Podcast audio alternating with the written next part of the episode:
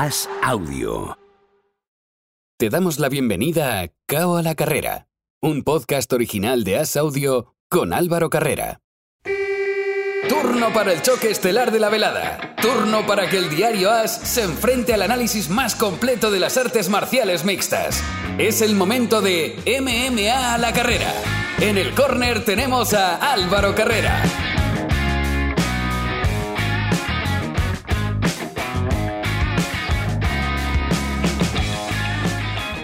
Semana tranquila en las MMA.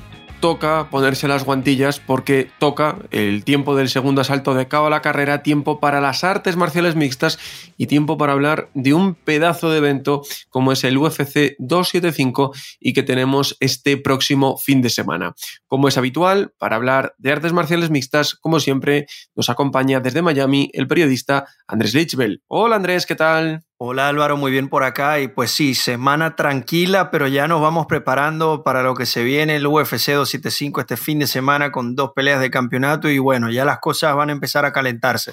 Al fin, viene un junio bastante calentito, un julio también con, con bastantes cosas como lo hablábamos la semana pasada, pero lo que nos tiene esta semana encendidos es el pay-per-view que va a ser en Singapur, va a ser este fin de semana, pese a ser en Singapur, hay que decir que el horario ya se anunció la semana pasada durante la retransmisión, va a ser el mismo, o sea que no hay ningún tipo de, de madrugón extra o de hora de la comida eh, para, para, aquí, para España.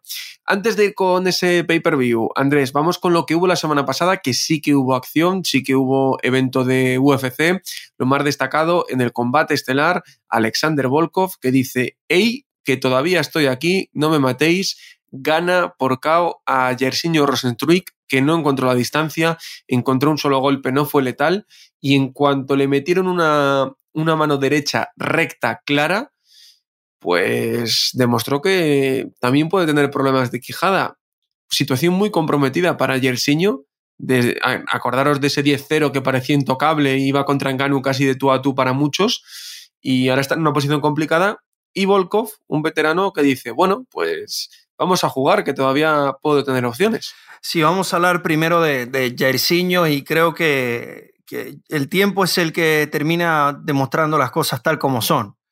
Eh, no por quitar mérito a, a sabemos el noqueador que es, ya lo mencionaba, cuando se enfrentó en Gano llegó con récord de 10 y 0, pero vemos sus últimas victorias. Augusto Sakai, digamos que no es de los más top, y previo a ello, las victorias fueron Junior Dos Santos, Alistair Overeem y Andrei Arlovsky que si bien son unas leyendas del deporte y de los pesos completos, vamos, son tres elementos que, que ya estaban de total salida, mientras que Jairzinho todavía se puede considerar un, un peleador que está en, en su prime, so, sobre todo en ese momento. De salida, Andrés, y perdona que te corte, y sobre todo con mucho castigo, que sí. no es que esté de salida, es que en el peso pesado, si ya llevas castigo y te toca un tío que destruye muros con las manos, pues ya tienes el plan perfecto. Sí, Overeem tiene fácilmente más de 60, casi 70 peleas nada más en las MMA, porque recordemos que tuvo en K1, en el, en el striking también.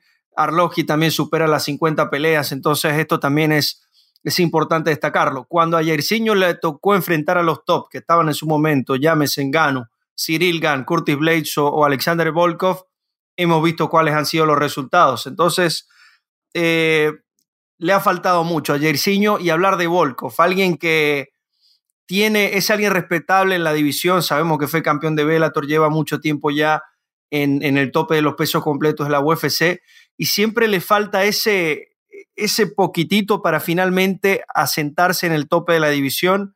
Y ahí es cuando siempre se queda corto, lo vimos con Aspinall, lo vimos contra Cyril Gann, Curtis Blades, Derek Lewis, que son más o menos los mismos nombres que venimos escuchando desde hace un tiempo en la división, pero cuando parece que ya lo van a, a, a, sacar de toda lista, cuando parece que ya lo van a esfumar de, de, de la fase de, de, los pesos completos, viene otra vez Volkov, vuelve a ganar. A ver, yo siento, Álvaro, que, que Volkov se va a mantener en esta tónica hasta que la salud se lo permita. Yo creo que Volkov es un ascensor. Sí, es, o sea, siento que Volkov es mejor que gran parte de la división, pero no tan bueno como el top 3, por así decirlo, top 4, el tope de la división y creo que se va a mantener ahí durante mucho tiempo gracias a su experiencia y obviamente a su biotipo. Es un, es, es un peleador eh, cuyas características le permiten pelear de cierta forma, es muy alto, pero también considerar que estos peleadores altos eh, no, se me viene uno a la cabeza que haya sido tan longevo. Ese a la estatura, porque es algo que termina pasando factura a las articulaciones, el corazón debe trabajar más. Y no, no sé, Álvaro, no recuerdo algún caso, por lo menos. Stefan Strupp no duró mucho. No, la, verdad es que es, es algo raro y lo que tú dices, ¿no? Que es un poco el ascensor también de la UFC, que saben que cuando tienen que subir a alguien lo utilizan y luego siempre es capaz de cuando está en bajada nunca llegar al sótano, siempre mantenerse en la planta calle y volver a subir. Así es. Como, como lo ha hecho este, este fin de semana. Y sin duda tiene 32 años, eh, todavía, pese a que tiene muchas peleas, que lo comentamos la semana pasada, todavía le, pueden quedar bastantes tiros que dar. Y luego es, es alguien que siempre te rinde. Está en peleas estelares y al final le van a salir peleas de cierto dinero sin llegar al título o sí, veremos, pero de momento le van saliendo esas peleas estelares muy interesantes y es un hombre muy querido en, su país, en Rusia, que ahora mismo todo está parado debido a, la guerra de, de, Ucrania, la invasión rusa en Ucrania, pero sabemos que Rusia era un sitio donde UFC quería crecer y sin duda puede ser alguien importante para ese crecimiento. No solo que quería crecer allí, yo siento que lo va a hacer porque eh, no, no, no, no vamos, en, cuanto, en cuanto todo se vuelva a abrir. Y no vamos a decir nada nuevo. No es que se viene, está ocurriendo una invasión rusa en la UFC en el, en el sentido deportivo, me refiero. Con, con ya se veía lo que, lo que se venía, pero ahora en cada división estamos viendo peleadores de este país haciendo las cosas como lo están haciendo y no solo en la UFC, en el resto de las ligas también. Es un nivel altísimo el que se tiene allá. Tomamos en cuenta también la cantidad de población que, que hay allá como mercado es, un mercado apetecible y la UFC lo sabe. Y lo que dices de los luchadores, hay mucha afición, hay mucho luchador y la selección natural obviamente es más complicado. El que sale de Rusia sale siendo una máquina, porque los que son de perfil más bajo se han quedado, que en otros países pues no pasa y ese perfil bajo pues igual llega a un, punto mayor. De la cartelera del pasado fin de semana, simplemente yo quiero destacar la victoria de Mosbar Ebloev contra Danigue, dos hombres que sonaron para pelear con Nilia Topuria. Topuria quería los dos y ahora pues ha empezado en redes sociales a retar a, Ebloev.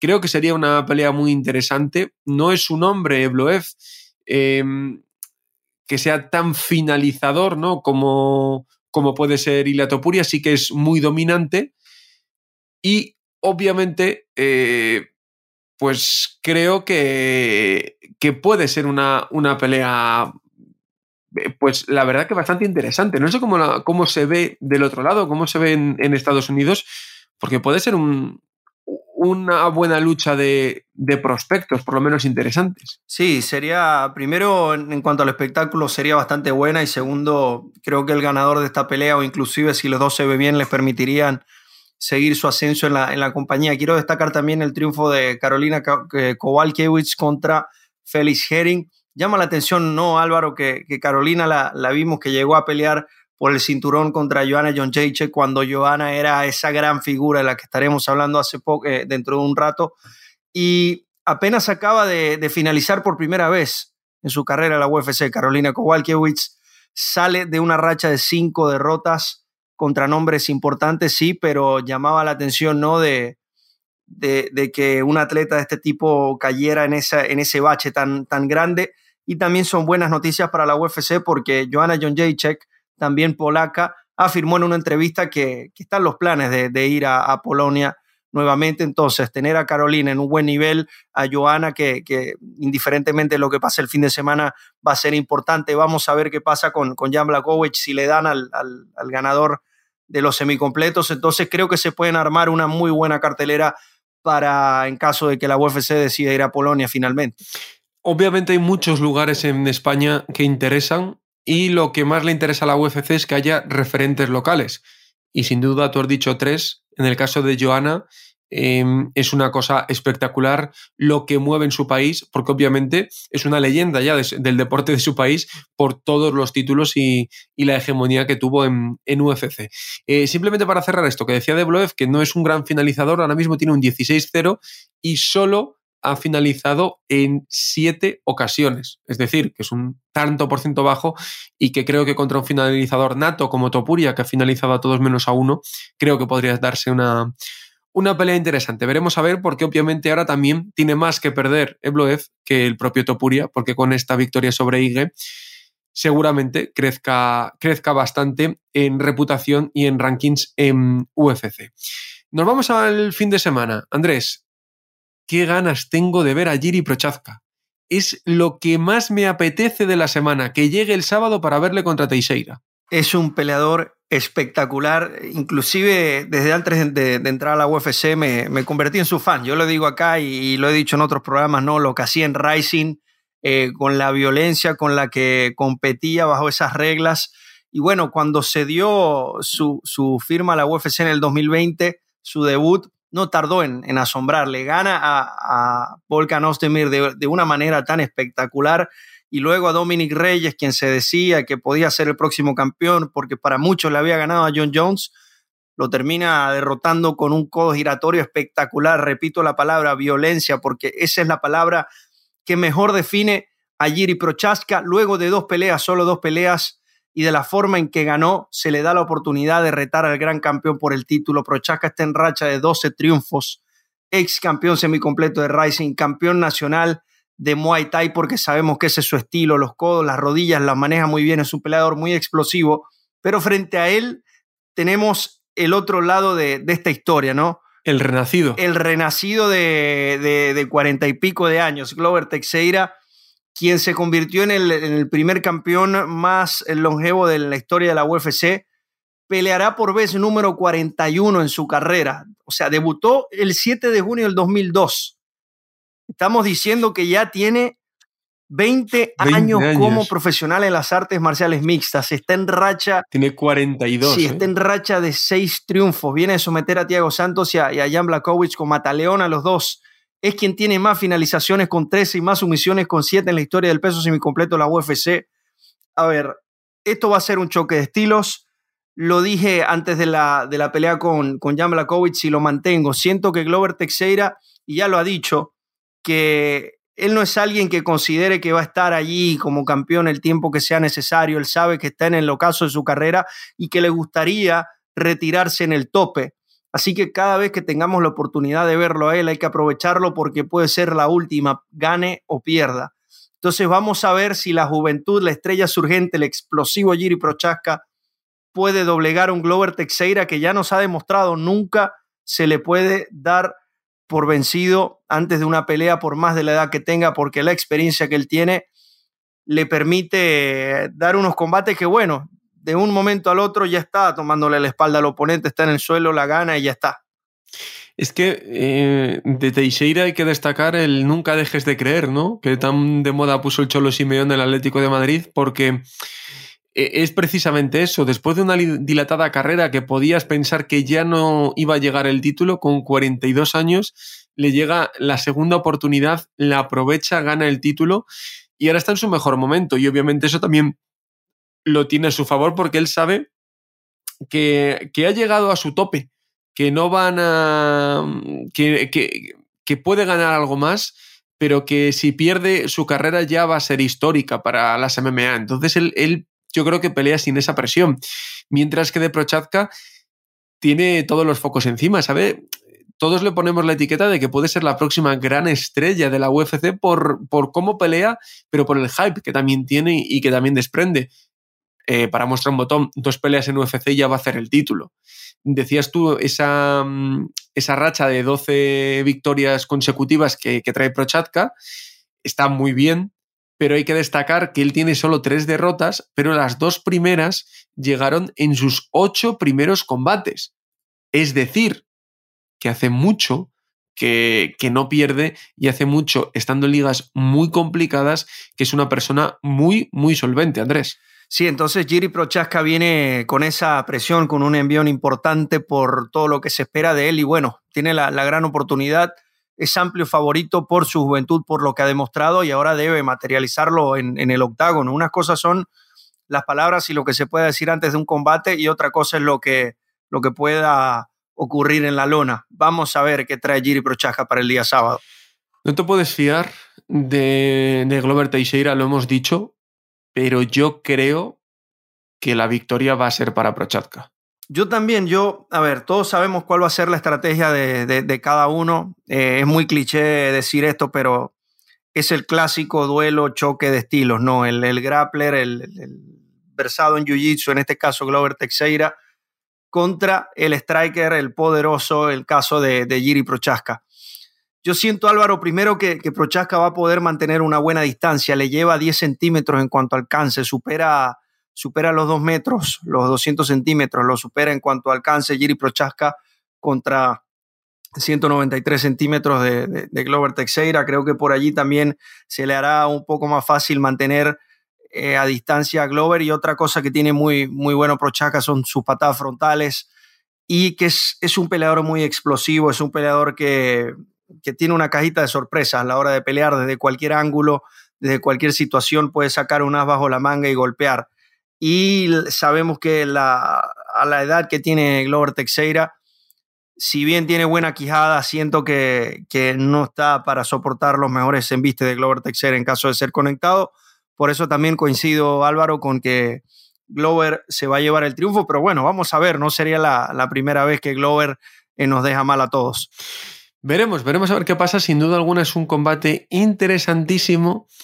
Menos hype tengo con el coestelar.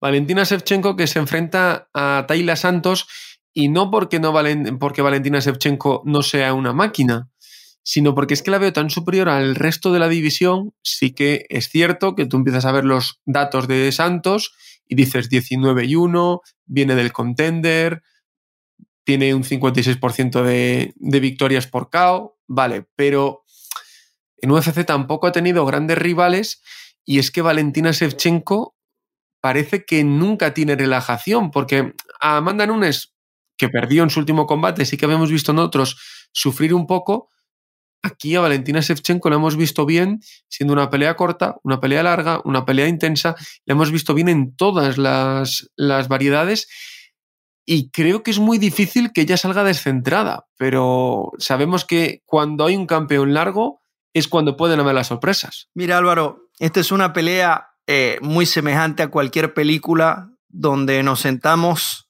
y sabemos lo que va a pasar. Eh, con Valentina Shevchenko es así, en esta división siempre lo ha sido, es lo que ha demostrado. Y a diferencia de otros campeones que se relajan un poco ya cuando están cómodos, ya cuando están en una racha, me da la impresión de que Valentina Shevchenko no es así. Ella sigue trabajando, sigue intentando mejorar eh, con una mentalidad de campeona, con un enfoque que es verdaderamente impresionante y eso es lo que la mantiene a ella como campeona. Ya son seis defensas exitosas y contando, porque estoy seguro con todo el respeto de Tayla Santos que, este fin de semana será lo mismo. Tiene victorias sobre cuatro campeonas o ex campeonas de la UFC. El caso de Holly Holm, Juliana Peña, Joanna Jacek y Jessica Andrade. Solo la derrotó en la UFC Amanda Nunes en dos peleas que fueron por decisión y la última de ellos fue dividida que para mí esa la ganó también Valentina Shevchenko en 135 libras contra una señora que se llama Amanda Nunes que defiende también el cinturón de 145 libras. ¿Qué quiero decir con esto? Que es mucho más grande. Entonces, si, si Valentina Shevchenko ha estado expuesta y ha estado del tú por tú a ese nivel, no creo, con todo el respeto, lo vuelvo y lo repito, a Tayla Santos, alguien que sí llegó por el contender, es ex campeona de, de FC, no ha competido sinceramente contra nadie de peso. Viene a derrotar a Joan Calderwood, sí, tiene, tiene su mérito, pero Joan Calderwood es alguien que lleva mucho tiempo en la empresa y no ha podido ni acercarse eh, remotamente al tope de la división. ¿Cuál es la única ventaja que tiene Tyler Santos en este aspecto? Es, el tamaño, que le lleva un par de centímetros allí de, de, estatura y alcance, pero creo que no le va a servir de nada, porque vuelvo y lo repito, Valentina Shevchenko se ha enfrentado a oponentes mucho más grandes, y mucho más experimentadas. Caso Holly Holm, que también peleó por el cinturón, de, cinturón perdón, de las 145. Amanda Nunes también lo mencionaba. Entonces, Álvaro, no, a veces trato de pensar por dónde puede ganar la oponente de Valentina, en este caso Tayla Santos, y no, por más de que intente ver una manera, no veo, porque mucho también se habla del Muay de Valentina Shevchenko, pero a ras de lona también ha, demostrado que es una bestia. Sometió a Juliana Peña, por ejemplo, con una, con una palanca de brazo. Y mucho se habla de que, bueno, pero Juliana Peña le ganó a Amanda Nunes y no era favorita. Por favor, No comparemos bajo ningún concepto a Juliana Peña con Tayla Santos. Juliana Peña es alguien que lleva mucho tiempo en la compañía, ha peleado con las mejores del mundo, fue campeona de The Ultimate Fighter, viene a entrenar en campamentos muy buenos con, Mike Valle. Eh, eh, o sea, Juliana Peña, a ver, si fue una, fue una sorpresa, no vamos a decir que no con Amanda Nunes, pero eh, Juliana Peña ya venía siendo alguien afianzada en el tope de la división de los pesos gallos por casi 10 años. Creo que la, diferencia es muy grande entre, entre ambos. Así que yo ahí sí que lo veo claro. No, no te voy a preguntar porque creo que los dos sabemos que va, que va a ganar Shevchenko. Obviamente puede pasar de todo porque esto es deporte y estos son artes marciales mixtas. Si ya lo supiésemos, pues no veríamos ningún evento, pero lo lógico es que pasase lo, lo contrario. Y eh, no sé si tú quieres destacar alguna otra pelea porque hay buena cartelera, pero a mí la pelea que me tiene loco, la pelea que tengo muchísimas ganas de ver, es la que enfrenta de nuevo a Weili Zhang y a Joanna Jędrzejczyk. ¿Qué combate nos espera? Con que sea un cuarto de lo que fue la primera, eh, vaya guerra. Lo que me puede generar más dudas es que Joana no ha peleado desde ese combate y fue a principios de 2020, es decir, lleva dos años parada, es lógico, porque recordemos cómo acabó su cabeza después de, la paliza que, se dio con Weili Zhang, que la China tampoco acabó mejor, me refiero. Fue más espectacular lo de, lo de Joana, pero se dieron con todo las dos. Mira, para mí esta es la verdadera pelea coestelar de la, de la cartelera. Eh, sí, eh, Shevchenko va a defender su cinturón, hay un cinturón en juego, pero esta es la verdadera pelea eh, cuestelar. Álvaro, no sé si, si tú sentías lo mismo cuando vimos a Ana Majunas y a Carles Parza competir, porque no voy a decir pelear, en, su última pelea de campeonato. Muy aburrida, por cierto. Y yo, en mi mente, y yo en mi mente solo pensaba, menos mal que Johanna y Samuel Lee van a pelear pronto y les van a demostrar a estas chicas cómo se debe hacer una pelea de, de, pesos paja femenino de este nivel. Porque ya lo hicieron una vez, eh, ya lo mencionabas, en el 2020 fue pelea de la noche, fue un peleón cuando estas dos se, se enfrentaran, fue una, una, decisión dividida a favor de Wei Lee, que desde entonces ya peleado, está en racha de dos derrotas, fueron titulares contra Rosna Mayunas de altísimo nivel, pero antes de esas dos derrotas, 21 triunfos en fila y se convirtió en la primera campeona china de la UFC en el, en el 2019, noqueando a Jessica Andrade y tiene también un estilo bastante interesante que incorpora mucho el sanda, lo que es el, boxeo chino, es una especie de, kickboxing. Por parte de, de Joanna Jacek, mm, creo que no necesita presentación, ha sido la campeona más dominante en este peso. Cuando Joana era la campeona, estaba en su mejor momento, era de verdad temible. Desde el careo te envolvía, sabía que te iba a ganar y tiene foja de 2 y 2 en sus últimas peleas. Solo perdió, y aquí es donde hay que ver el nombre de las rivales. Solo perdió con, con, con y Valentina Shevchenko, vamos, y en 125 libras. Valentina es más grande que, que Joana. Eh, perdió contra ellas, perdón, y le ganó a, Michelle Watterson y Tisha Torres, que son unas veteranas ya en la, en la compañía.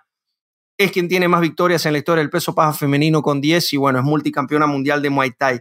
Si las dos hacen su pelea, si las vemos en, en su máximo esplendor, vamos a tener otra vez un peleón como el que ya nos dieron en 2020. Álvaro, y te digo, me importa muy poco quién vaya a ganar la pelea. Quisiera que fuera Joanna John por lo que representa y porque quiero, quiero que tenga una nueva oportunidad al título, quiero que se acerque nuevamente, pero más allá de quien gane, siento que quien va a ganar acá es el, es el fanático con la pelea que estas dos chicas nos pueden dar.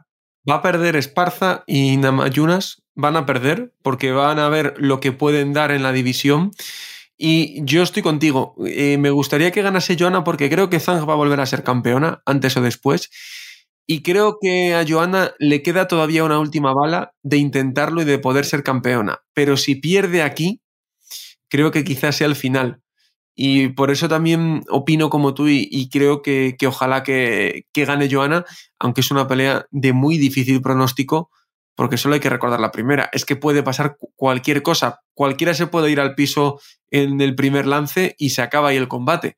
O podemos ver una guerra de 15 minutos. Es que todo puede pasar. Y Lee es muy dura, Álvaro. Eso es algo que, no se puede dejar por y Joana también es muy dura. Aunque últimamente haya perdido más, eh, Joana también es muy dura. Son dos mujeres muy duras y lo demostraron en 2020. Yo, yo te digo, vuelvo y lo repito, estoy muy emocionado por, por esta pelea, quizás eh, al, mismo nivel que estoy con la, con la estelar entre Prochaska y Teixeira, porque no solo son dos de las mejores del mundo, Álvaro, tienen un estilo muy agresivo, espectacular y, pues ya, ya quiero que sea sábado, ya quiero ver este duelo.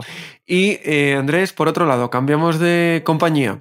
Eh, nos vamos a One Championship. One Championship que tuvo evento el pasado fin de semana, ¿no? Así es, eh, tuvimos un nuevo evento de, de One Championship donde Tawan Chai pudo llevarse el triunfo y pues estaría retando al campeón, pero lo más destacado acá fue el anuncio de una nueva pelea. Dimitrius Johnson va a volver en One 161 a celebrarse en agosto. Estará retando nuevamente a Adriano Moraes, que es un peleador brasileño, quien yo considero es una opinión bastante personal, puede ser fácilmente el mejor peleador fuera de la UFC en el mundo. Es espectacular.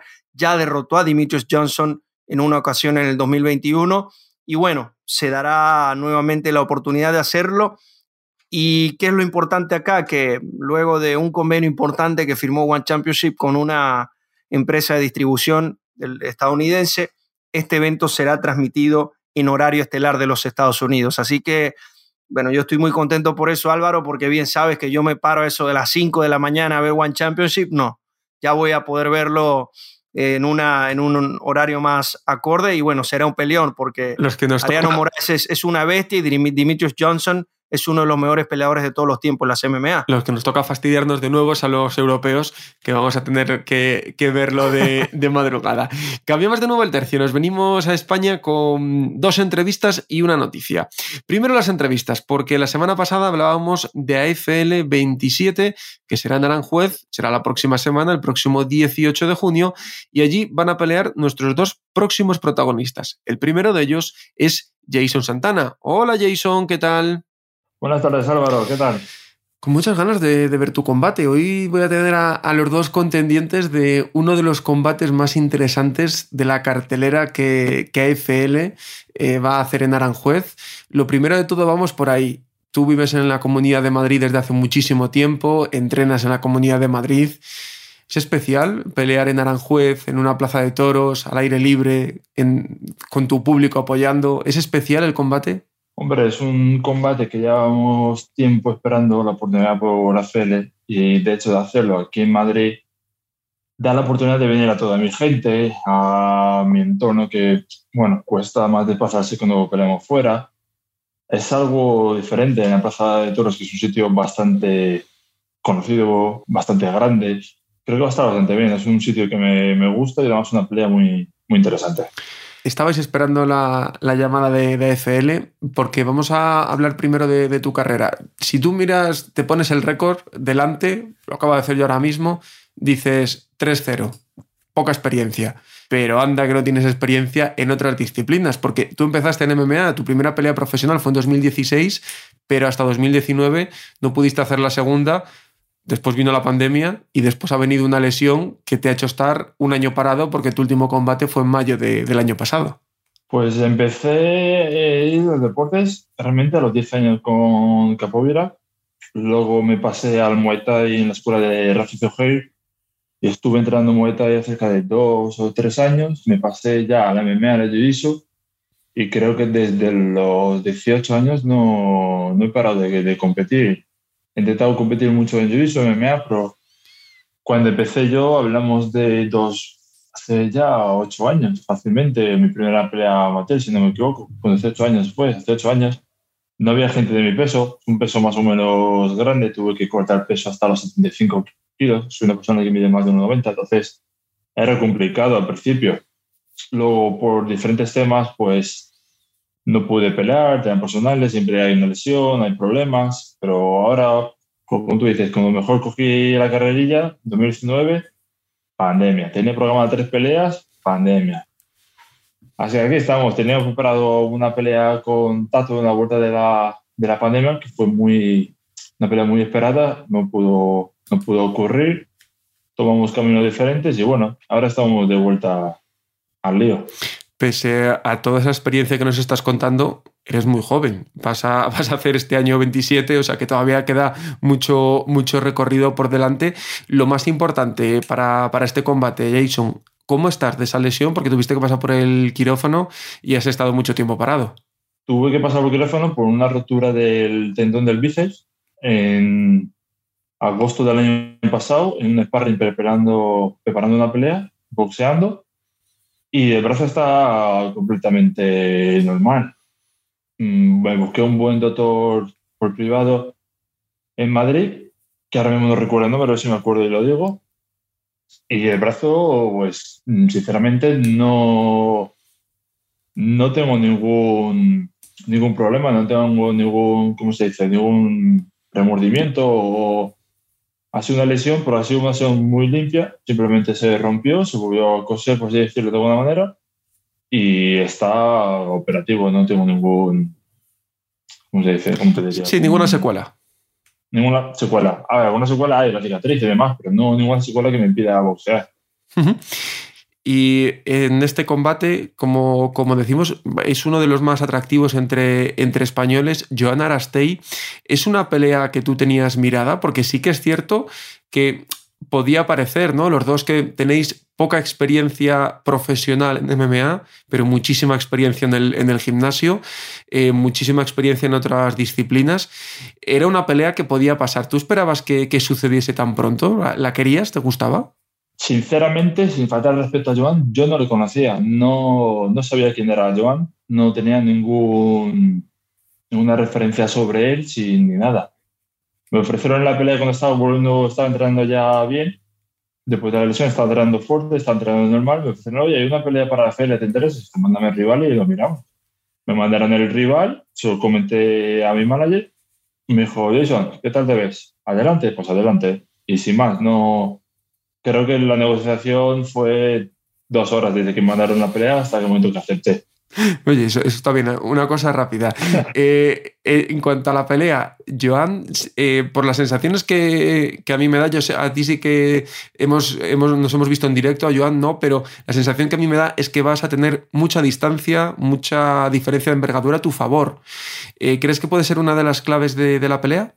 Yo creo que sí. Mm, yo creo que va, va a provocar muchos fallos. Mm, no sé si su equipo tendrá sparring largos como yo y si las tiene, no creo que tenga alguien que pelee como yo. Tú, por ejemplo, como has visto, peleo muy diferente a lo que es normal. Saco golpes de ángulos muy diferentes, tengo una pegada muy diferente, peleo con ambas guardias, te puedo patear, te puedo bucear, te puedo saltar rodillas, te puedo saltar codos. Y yo creo que John va a venir hacia adelante conmigo. Pero cuando se cruce con un par de golpes fuertes desde distancia que vea que no me llega, sinceramente creo que va a entrar como un, como un loco hacia adelante y lo estamos esperando para eso. Ahí verá todo el escenario que hemos preparado para él. Pero yo creo que es un factor a mi favor, sinceramente. Él tendrá una pegada más fuerte, tendrá más masa muscular o lo que sea, pero si no me toca no le valerá de nada, sinceramente. Así que creo que sí, es una buena, una buena ventaja para mí. Mm, te iba a hacer otra pregunta antes, pero ¿cómo ves el final de la pelea? ¿Te atreves con un pronóstico? Final, eh, finalizado, después de un knockdown. Vale, pues ahí la apuntamos. Ahora vamos a hablar con él, así que a ver también qué nos dice la, otra parte. Y el, el, próximo día 18 de junio saldremos de dudas. Por último, Jason, quien vaya a verte por primera vez, que no te haya visto antes, que te vaya a ver en AFL en Aranjuez, ¿cómo eres como luchador? Nos has dado pinceladas, pero ¿cómo te definirías como luchador?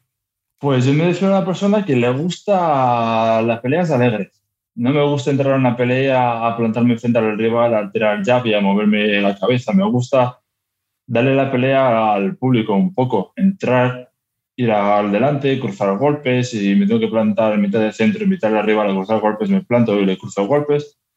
Pero sobre todo soy una persona que va a acabar la pelea. No voy a, no voy a hacer 15 minutos de round.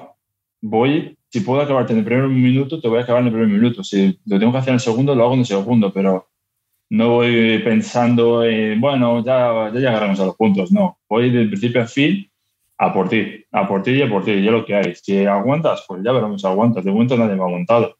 Así que veremos a ver qué pasa. Pues Jason, toda la suerte para lo que queda de preparación, para lo poco que queda y mucha suerte en ese combate. Muchas gracias, Álvaro. Espero verte a ti también y a todos el día 18 en AFL y os espero una buena, una buena pelea. Matar o morir siempre. Decía yo que íbamos a hablar con los dos protagonistas y después de hablar con una parte, vamos a la otra. Joan Arastey, muy buenas. Muy buenas, ¿qué tal? Pues mira, aquí estamos, bien.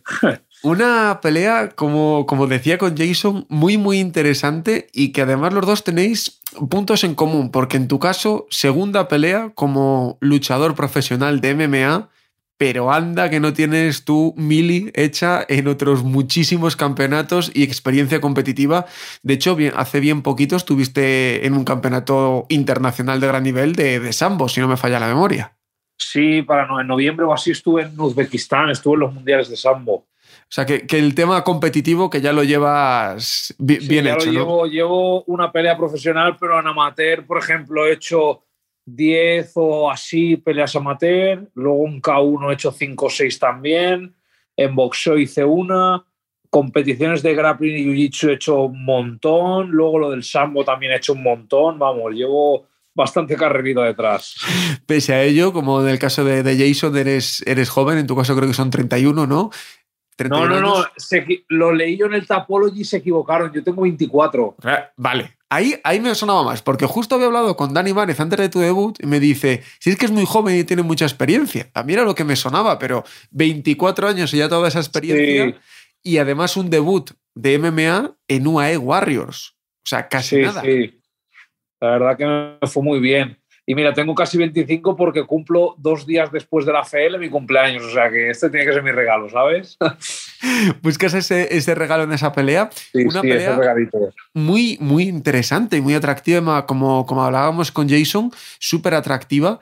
Eh, ¿Cómo esperas tú? ¿Cómo te la has imaginado? Eh, No sé si era una pelea que tenías en tu cabeza, porque Jason nos acaba de decir que, que no te tenía ubicado para un posible combate. No sé si tú lo tenías ubicado cuando te No, la verdad ¿qué que no. Yo había escuchado, a ver, lo había visto alguna vez, tal, pero yo no sabía, no, tampoco me importaba. Entonces, no sé, no, no sabía que iba a pelear con él. Ajá. Y, y ahora que obviamente ya ha habido tiempo de estudio, ha habido tiempo de, de preparar un plan de, de pelea, eh, ¿cómo esperas ese combate? ¿Cómo crees que puede, no sé si quizá la altura puede ser un factor clave porque él es, es bastante largo? Sí, yo creo que él intentará buscar distancia y golpearme, que yo no me acerque mucho. Y golpearme desde distancia, intentará a lo mejor algo en el suelo, pero no me preocupa mucho. A ver, él irá preparado igual que yo. Ajá. Yo, mi estrategia, pues ya la veréis allí. Bien, Ya. bien. Ha- Hay que, hay que vender para que la gente vaya. Sí, sí, ya te digo, yo creo que él hará eso, volverá a ser más alto, intentará buscar distancia, intentará golpear de lejos, tocar y moverse para que yo no lo arrincone en la jaula, intentará moverse, sobre todo moverse mucho, no se quedará quieto. Y yo pues, mira, Pues tú lo, veremos, exactamente. Claro, lo veremos. Un evento, eh, decíamos que tú debutaste en UAE Warriors, casi nada, ahora vienes a AFL a España. Al final, eh, me lo decía Dani Várez, ¿no? Cuando, cuando debutaste, ¿no? Que, que eh, ibais a intentar hacer una carrera potente desde el inicio. Ese es el objetivo, ¿no? Ir haciendo peleas que te vayan sumando y que las grandes oportunidades no tarden en aparecer. Pues sí, la verdad que sí. La verdad que yo he empezado bien. Peleé contra un chaval que había peleado en Cage Warriors y era también de la, más o menos como Jason, yo creo que incluso más alto.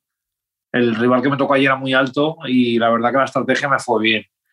Y ahora pues tengo para hacer la segunda pelea un rival también con experiencia en profesional que tiene tres peleas, o sea que bien, empezaría ganando esta pelea, pues tendría un buen récord, porque tendría un 2-0 pero tendría dos rivales con buen con récord positivo y con experiencia, entonces estaría bien. ¿Sabes? Para quien no te conozca, Joan, eh, ¿qué, puede, qué, ¿qué puede esperar de ti como peleador en la jaula? ¿Qué puede ver cuando tú te metes en la jaula? Pues no sabría qué decirte. A ver, acción seguro, vamos, porque potencia hay. Entonces, buenas bombas iban a verse por ahí, ¿sabes? O sea, que el público le va a gustar mi pelea seguro. Quien gane de los dos, eso va a ser una pelea buena. Y, sea que- y el tema de ser el visitante, porque obviamente cuando fuiste a Warriors sabíamos que, que ibas como plan B, ¿no? Como cara B de- del, del evento, pero ahora aquí eres el visitante, él pelea en su, en su casa, él vive muy cerca Sí. de, de Aranjuez. ¿Qué, ¿Qué te dice eso? ¿Te motiva más? ¿Te quita presión? No, a mí me da lo mismo. Es lo mismo una pelea ahí que en, el patio de casa, que, donde sea. Si hay gente mirando, es donde sea, a mí me da lo mismo. Yo me di cuenta ya cuando fui a pelear ahí a Abu Dhabi que da igual el escenario, da igual todo, da igual el público. Si tú estás centrado y has trabajado bien, las cosas salen. Entonces yo por ese momento yo presión yo no tengo de nada. Yo voy ahí, voy a hacer lo que he entrenado, saldrá bien o saldrá mal, pero bueno, yo voy a por todo y ya está no voy a tener presión por eso. Se lo he preguntado a Jason y te lo tengo que preguntar a ti. ¿Te atreves con un pronóstico para la pelea? Pues no sabría decir. No sabría qué decirte la verdad. No lo sé. Yo supongo que voy a ganar yo. Entonces, pero no sé de qué manera. Ya sea los puntos, ya sea por KO, pero una de esas dos. Pues Joan. Si gano yo, va a ser por eso. Si gano yo, va a ser por KO a los puntos. Vale, pues ahí dejamos la, predicción y lo que te decía Joan, que como le hemos dicho a Jason, que vaya muy bien lo que queda de preparación, que disfrutes en la jaula, que si disfrutáis los dos, seguro que es que nos regaláis un combatazo de mucha altura. Muchas gracias. Sí, sí, de nada. Y para cerrar el bloque nacional, además de haber hablado con esos dos protagonistas, destacar que la semana pasada finalizaron los campeonatos del mundo IFMA de Muay Thai y en ellos Javier Segura logró una valiosísima medalla de bronce. Y con esto ponemos el cierre esta semana al programa. Como siempre, Andrés Lichbel desde Miami ha sido un auténtico placer. El placer es mío, Álvaro. Nos preparamos para lo que se viene este fin de semana UFC 275. Y ya lo saben, la próxima semana nos escuchamos por acá en Cao a la Carrera. Y a vosotros, a los que estáis del otro lado, gracias una semana más por seguir la actualidad de las artes marciales mixtas con nosotros. Ahora es tiempo para el tercer y último salto del programa. Es tiempo para la lucha libre. Como siempre, a la carrera. Chao, chao.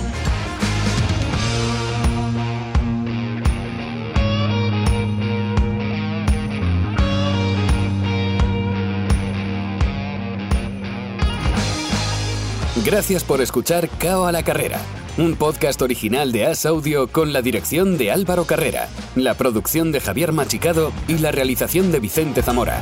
Todos los miércoles en la sección de As Audio en as.com.